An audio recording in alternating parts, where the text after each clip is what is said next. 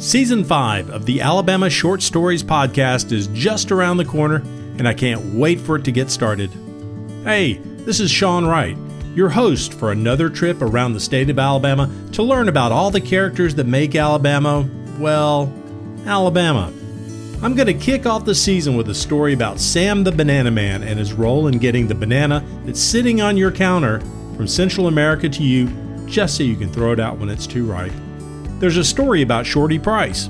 If you grew up an Alabama fan, I'm sure your ears just perked up. Auburn fans, you won't want to miss this one. There's Alabama's first Miss America who inadvertently helped start the Miss USA pageant. A Supreme Court justice whose appointment was almost derailed because of an initiation at a Klan rally at Edgewood Lake in what would become Homewood. I tell the story of Truman Capote and Harper Lee growing up together in Monroeville and it being told on the silver screen in a little movie called To Kill a Mockingbird. Have you ever heard of it?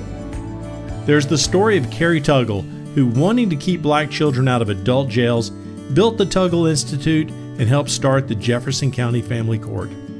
John Henry was a steel driving man, and some people think this folk hero's tale of his race against a steam power drill happened close to Dunnavant and not in West Virginia. Regions Bank lights up the Birmingham night sky during the holidays, and Alabama Power builds a lake that fills up much faster than everyone expects. Our final story, just in time for Veterans Day, is about how Veterans Day got its start in Birmingham, thanks to the efforts of Raymond Weeks. If you're hearing this teaser, then you're probably already a subscriber, and thank you for that.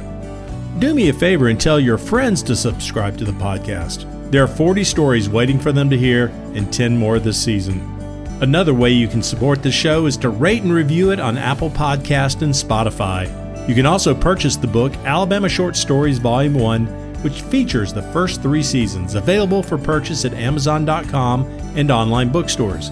If you want to support local bookstores, you can find the book at bookshop.org.